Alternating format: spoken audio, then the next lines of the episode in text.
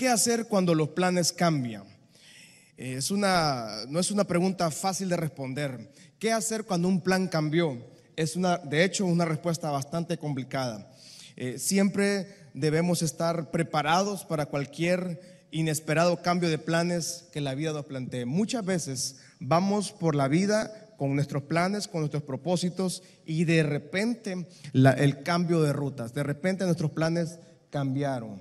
Cambio de ruta. En, en un momento en la vida vamos eh, caminando, no, nos educamos, nos creamos en el colegio, en la escuela, universidad, qué sé yo, con familias, y de repente la vida se encarga de meternos a un proceso, nos mete a unos cambios que nadie está preparado. Nunca, nadie está preparado para los cambios que vienen a la vida. De alguna forma, eh, en, en mi vida personal, los planes algunos años atrás cambiaron drásticamente. Eh, yo tenía planes, eh, sueños, ambiciones, anhelos muy personales, pero Dios cambió totalmente los planes de mi vida hace muchos años atrás. Hace unos quince años atrás, eh, en mis planes no estaba ser un pastor de una iglesia. No, nunca pensé hace quince años atrás que Dios me iba a dar el privilegio eh, de pastorear una iglesia de cuarenta años, de haber sido fundada. No, Dios, nunca pensé que Dios me iba a dar la, la honra y el privilegio de poder dirigir una congregación eh, en esta ciudad de San Pedro Sula. De hecho, eran otros planes, pero Dios de alguna forma eh, intervino en mis planes y cambió totalmente mi destino. Así funciona el plan de Dios. Nosotros tenemos planes, tenemos muchos planes, pero Dios es el que afirma nuestros planes. Y a muchos de nosotros Dios interrumpió nuestros planes para hacer su perfecta voluntad. Dios modifica, la, la decisión de Él se modifica. Y, y en ese transcurso de la vida encontramos una gran pregunta. Señor, ¿por qué a mí? Cuando suceden las cosas difíciles de la vida, hacemos una gran pregunta siempre. ¿Por qué a mí? ¿Cuántos han hecho esa pregunta? Si usted, o sea, sinceramente todos lo hemos hecho. La, la, la otra pregunta que nos cuesta hacer es ¿para qué? ¿Por qué Dios interrumpió nuestros planes? ¿Por qué Dios detuvo hacia donde íbamos? No lo vamos a entender. No podemos entenderlo muchas veces. ¿Por qué Dios quitó familias? ¿Por qué Dios quitó amigos? ¿Por qué Dios quitó a alguna gente? No entendemos el por qué, pero Dios tiene un propósito grande. No entendemos una familia que se dividió. Yo no entiendo cuando una casa se divide. Yo no entiendo cuando una empresa se divide, cuando una empresa quiebra, por ejemplo. Pero Dios tiene un para qué. Algo Dios mueve para darlos a nuestro favor. De alguna forma, los fracasos en las manos del Señor se vuelven simplemente escalones hacia la victoria que Él tiene para para nosotros. Por eso damos gracias al final a Dios por los fracasos. Damos gracias a Dios por los momentos difíciles, porque esos momentos difíciles nos llevaron a vivir lo que somos hoy. Frecuentemente entonces Dios cambia los planes. Frecuentemente. No los planes de Él, porque Él siempre tuvo un plan Dios para usted. Cambia nuestros planes, porque Él tiene un plan. Él no tiene varios planes para usted. Él tiene un solo plan, y ese plan es de que usted sea un hombre y una mujer de bendición y que cumpla su perfecta voluntad. Porque si yo sigo, si usted sigue con sus planes, difícilmente esta palabra se, se puede hacer en nosotros. Dios es un Dios de amor. El amor de Dios se refleja en la libertad de tomar decisiones. Usted escoge qué hacer. Usted escoge tomar decisiones. De la que no se va a escapar, de la que no nos vamos a escapar, son de las consecuencias. Pero Dios es un Dios de amor. Dios nos permite escoger a nosotros, y ese Dios dice que su, cuando vivo para Él, vivo bajo su voluntad, Él tiene misericordia, y número dos, su descendencia es para bendición. Dios ordena y afirma los pasos de lo que le buscan. Cuando Dios cambia nuestra hoja de ruta o interrumpe nuestros planes, siempre es para su gloria y para nuestro bien. Cuando Dios interrumpe sus planes, es para la gloria de Él y para nuestro bien. Así que hacer su voluntad significa cambiar la hoja de viaje. Por eso es necesario reconocer a Dios en todos mis caminos. Cuando yo reconozco a Dios en mi camino, entonces dice que Él endereza mi camino. Tal vez su camino iba torcido, como muchos de nosotros íbamos por un camino torcido, pero Dios interrumpió nuestro camino y enderezó nuestro camino hacia su voluntad. Si usted hace su voluntad, la voluntad de Dios, usted tiene un propósito de Dios desde el vientre de su madre. Salmos ciento treinta y nueve dice, del trece, porque tú formaste mis entrañas, tú me hiciste en el vientre de mi madre. Versículo catorce. Te alabaré porque formidables y maravillosas son tus obras. Estoy maravillado y mi alma lo sabe muy bien. Versículo quince dice: no fue encubierto de ti mi cuerpo, bien que en oculto fui formado y entretejido en lo más profundo de la tierra. Versículo dieciséis. Mi embrión vieron tus ojos y en tu libro estaban escritas todas aquellas cosas que fueron luego formadas, sin faltar ninguna de ellas. Mi embrión vieron tus ojos. Cuán preciosos me son, oh Dios, tus pensamientos, cuán grande es la suma de ellos. Versículo dieciocho dice: si los enumero, se multiplican más que la arena. Despierto y aún estoy contigo. Los planes del Señor son como la arena, grandes, innumerables para nosotros. O sea que, amada iglesia, en el libro celestial, según lo que dice el salmista, en ese libro están escritas, dice, todas nuestras cosas. O sea, vamos a llegar al cielo, muchos de nosotros, muchos de ustedes tal vez, o todos, y llegamos al cielo y vamos a ver el libro de la vida allá y nos vamos a dar cuenta que muchas cosas estaban a nuestro nombre, pero nunca nadie las reclamó.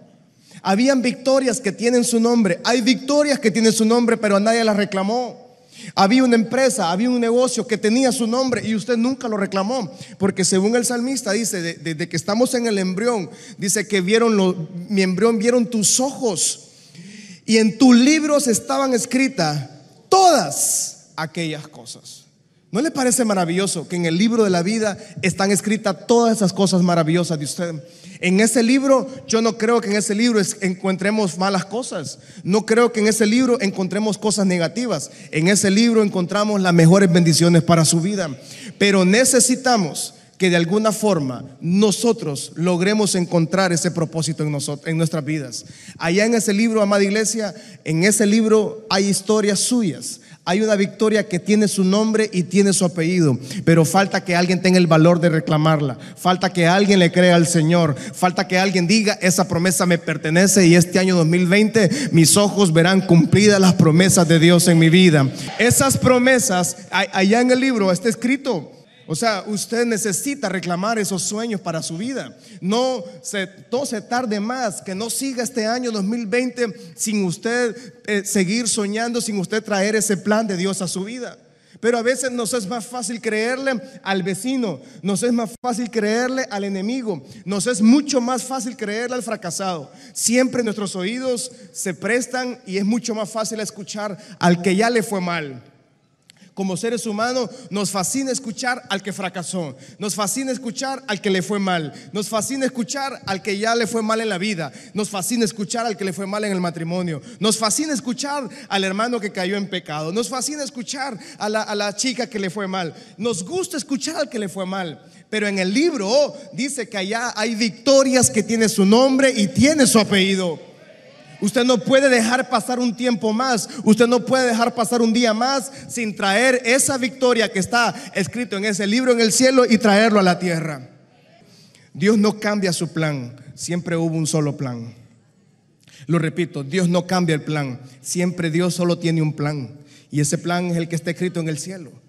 Nos guste o no nos guste, cuando usted está bajo la voluntad de Dios, y esto es maravilloso, porque Dios interrumpe nuestros planes. Usted puede cerrar un ciclo y abrir el nuevo ciclo. Que lo que está escrito ahí en el cielo, Señor, ¿qué tienes escrito para mí en el cielo? ¿Qué, qué dirá? ¿Qué más dirá? ¿Será que tú dices esto? ¿Será que tú abrirás camino? ¿Será que si, seguiré avanzando? Hay muchas cosas que están arriba en el cielo escritas, pero depende de usted y su servidor traerlas a realidad a la tierra. Dios no puede hacer cosas que usted debe hacer, lo que yo debo hacerlas. Hay cosas que usted tiene que hacerlas. ¿Dios es un Dios de milagros? Sí. ¿Dios es un Dios que prospera? Sí. ¿Dios hace nuevas cosas? Sí. Pero hay muchas cosas que usted a mí nos toca hacerlas. ¿Cuáles son las cosas que yo debo hacer? Accionar. En el cambio de ruta yo debo accionar. Yo no puedo quedarme estático. Yo no puedo quedarme sentado viendo cómo los demás avanzan o cómo los demás fracasan. El Hijo de Dios entiende que cuando cambia la ruta, cambió un plan y dieron un diagnóstico malo, eh, hay un diagnóstico de salud de, negativo, o hay un problema en la familia, hay una quiebra financiera, qué sé yo, tantos problemas que vienen a la casa. Usted, el Hijo de Dios, entiende, quiere decir que Dios está cambiando mis planes, Dios está cambiando la ruta. Y si Dios cambia la ruta es porque Él está interviniendo en nuestros planes, porque los planes de Él son muchos mejores que los nuestros. Y este tiempo nuevo que Dios nos ha regalado en este año, debemos pedirle al Señor cuál es tu voluntad. ¿Qué quieres que yo que haga? Tal vez he estado, he estado tratando de cumplir planes que no son los tuyos. Tal vez usted ha estado tratando de hacer planes que no es la voluntad de Dios. Tal vez usted está tratando de abrir una puerta que es la puerta equivocada, no es la puerta del Señor. Pero esta noche usted entréguele todos sus planes, su matrimonio, sus hijos, sus hijas, su empresa, su negocio, su vida de casa. Entréguele todo a la mano del Señor. Y entonces cuando entregamos en las manos del Señor, encontramos que lo que está escrito en el cielo se va a cumplir en la tierra.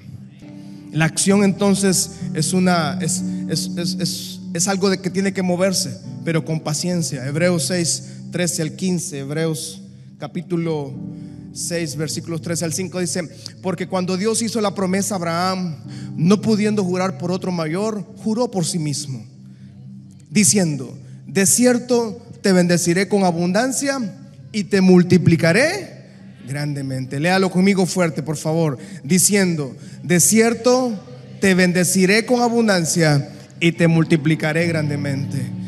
Versículo quince: y habiendo esperado, ¿cómo esperó Abraham?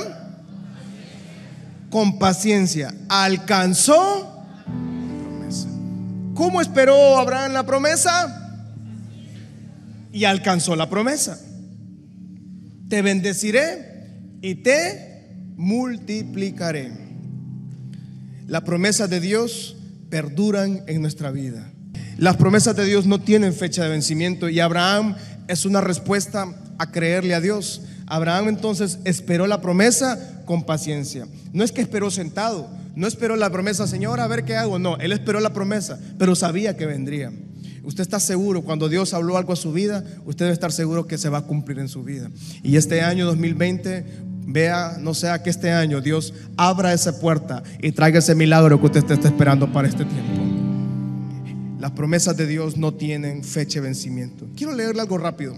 Génesis once del veintisiete al treinta y dos. Génesis once del veintisiete al treinta y dos. Quiero que leamos esto, porque Dios en Hebreos, el escritor de Hebreos, nos enseña que, que, que Abraham esperó la promesa con paciencia. Ahora vamos a retroceder muchísimos siglos atrás y vamos hasta Génesis capítulo once, versículos del veintisiete en adelante. Dice lo siguiente: estas son las generaciones de Taré. Taré engendró a Abraham, a Nacor y a Harán.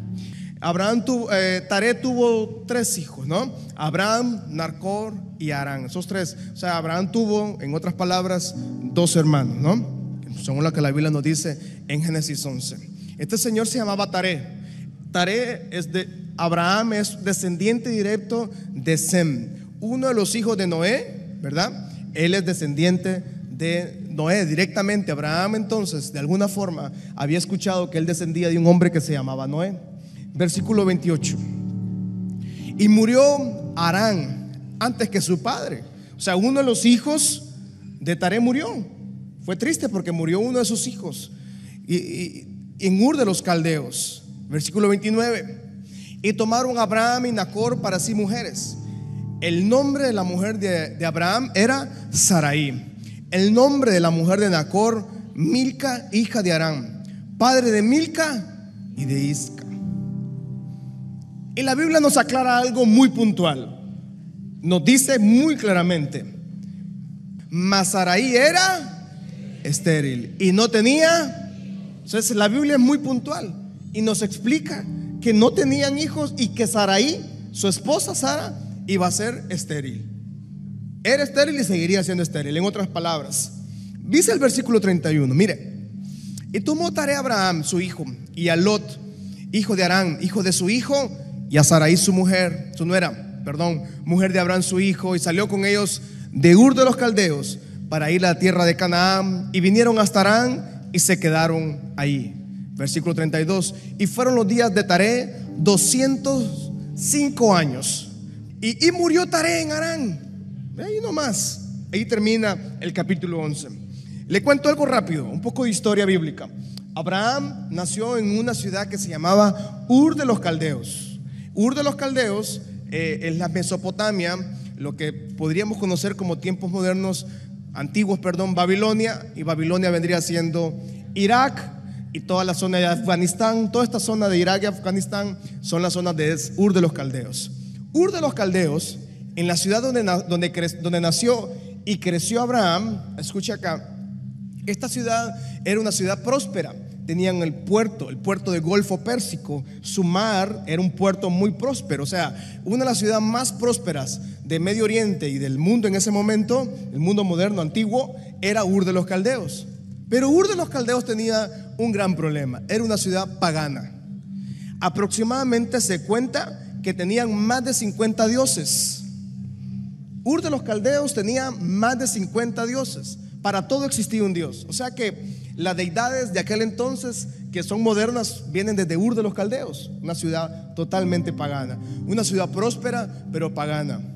¿Qué pasó entonces con Abraham en su niñez?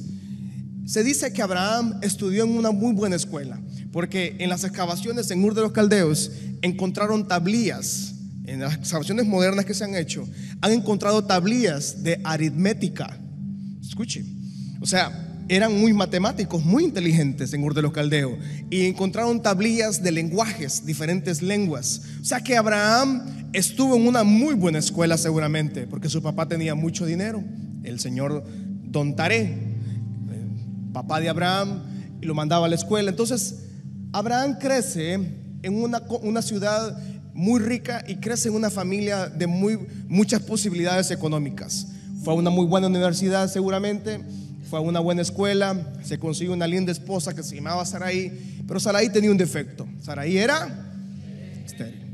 Y, se, y ser estéril en el tiempo antiguo significaba una maldición, de hecho, porque no tenían gerencia, no tenían generaciones.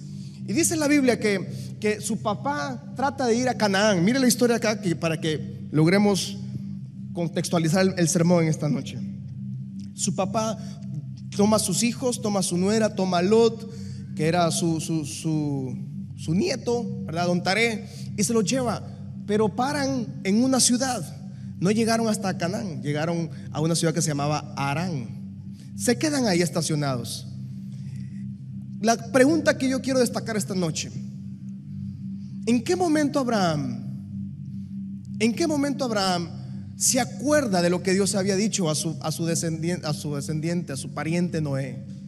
¿De qué momento? Si él había crecido en una ciudad pagana, él había crecido en una ciudad de dioses, él no, no, no tenía una educación cristiana, no había una iglesia donde ir. Pero alguien en el camino, la Biblia no, no, no me lo dice, no lo dice en la Biblia, alguien en su infancia, en su adolescencia, le enseñó a Abraham que existía un Dios, que ese Dios era un Dios por sobre todas las cosas, y que los dioses de Ur de los Caldeos no tenían el poder de Dios, y que los planes de ese Dios, que él todavía no lo conocía, eran muchos mejores que lo que él tenía. Cuando se acerca entonces, se van a vivir a una ciudad, muere su papá, y resulta que entonces en el capítulo doce de Génesis encontramos la decisión de Abraham. Sin conocer todavía a Dios, Dios nos había revelado a Abraham. Capítulo doce de Génesis, por favor, versículo uno dice: pero Jehová había dicho a Abraham: vete de tu tierra y de tu parentela y de la casa de tu padre a la tierra que te mostraré. Quiere decir que aún en la ignorancia, aún en la idolatría, Dios le habló, le habló a Abraham. Porque dice que le dijo, Dios le dijo a Abraham, ya Dios le había dicho a Abraham: vete de tu tierra. Pero Abraham respetaba a su papá, respetaba el liderazgo de su papá y no se quería mover, estaba respetando. Cuando su padre muere, entonces Abraham, hermano, agarró camino y se fue camino, porque Dios le había dicho a Abraham que le iba a dar algo mejor. Versículo dos de Génesis doce dice lo siguiente: haré de ti una nación grande, te bendeciré, engrandeceré tu nombre y serás de bendición. Dios le dice a Abraham: salite de donde estás, deja tu familia, deja tu empresa, deja tu negocio, deja tu tierra, deja tu casa, deja tu carro, deja el celular, deja todo. Pero yo, cuando vengas a vivir bajo mi voluntad, Dios le dice a Abraham: yo voy a hacer de ti una nación grande, te bendeciré, engrandeceré tu nombre y serás de bendición. Obedecer a Dios trae recompensas grandes. De entre todas las generaciones, Dios escogió un hombre y le dijo: voy a hacer de ti una nación grande, te voy a bendecir. Lo mismo le dijo en el, el escritor de Hebreos, dice: Dios le prometió a Abraham que lo iba a multiplicar y lo iba a crecer. Terminamos entonces con el libro de Éxodo, capítulo uno, versículo seis al doce. Terminamos con ese hermoso versículo de Éxodo uno, versículo seis al doce. Resiliencia, es una palabra muy bonita que hablamos en la mañana. Resiliencia, diga conmigo re, dígalo fuerte, re. Silencia. Resiliencia con una S, ¿verdad? Resiliencia. Cambio de ruta. Dios cambió la ruta de Israel. Y murió José y todos sus hermanos. Y toda aquella generación murió. Y los hijos de Israel fructificaron, se multiplicaron y fueron aumentados. Y se fortalecieron en extremo. Y se llenó de ellos la tierra. Entre tanto se levantó sobre Egipto un nuevo rey. Cambio de ruta. Dios intervino en los planes de Israel. Un nuevo rey que no conocía a José. Y dijo a su pueblo: he aquí, el pueblo, el pueblo, los hijos de Israel, es mayor y más fuerte que nosotros. Ahora pues, seamos sabios para con él, para que no se multiplique. Y acontezca que viniendo guerra, él también se una a nosotros, nuestros enemigos, y pelee contra nosotros, y se vaya de la tierra. Versículo once dice: entonces pusieron sobre ellos comisarios de tributo que les molestasen con sus cargas, y edificaron para Faraón las ciudades de almacenaje, Pitón y Ramsés. Pero cuanto más se multiplicaban y crecían, de manera que los egipcios...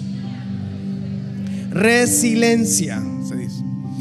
¿Qué es resiliencia? Resiliencia es la capacidad que una persona tiene de afrontar las adversidades, no solo de afrontarlas, sino de asimilarlas y sobreponerse a ellas, no solo de sobreponerse a ellas, sino que aprender las mejores lecciones de ellas. Eso es resiliencia. Es un término psicológico, ¿verdad?, que lo usa la psicología y la psiquiatría. Yo no soy ni psicólogo ni psiquiatra, ¿no? Pero cuando vemos esa palabra moderna que los estudiosos sacan para... porque hay gente que se, que se pregunta cómo una persona logra sobreponerse ante tanta adversidad. Cómo alguien logró venir de la pobreza y vivir en abundancia. Cómo alguien logró, una esposa logró mantener un, un matrimonio que estaba pendiendo de un hilo. Cómo una madre logró sacar a sus hijos sola. Una madre sola, por ejemplo, muchas madres solteras logran hacer que sus hijos sean exitosos, por ejemplo. ¿Cómo logra eso? Es porque hay una fuerza de Dios en sus vidas. En, las, en la psicología se llama resiliencia. Esa palabra significa la capacidad que tiene una persona para afrontar las adversidades, no solo afrontarlas, sino sobreponerse a ellas. No solo sobreponerse a ellas, sino que también aprender las mejores lecciones de esas adversidades. Todos los que estamos aquí hemos tenido grandes adversidades. ¿Quién ha tenido grandes adversidades en su vida? Si usted ha tenido grandes adversidades y usted está todavía de pie, es porque Dios es bueno, pero también Dios tiene mejores planes para usted.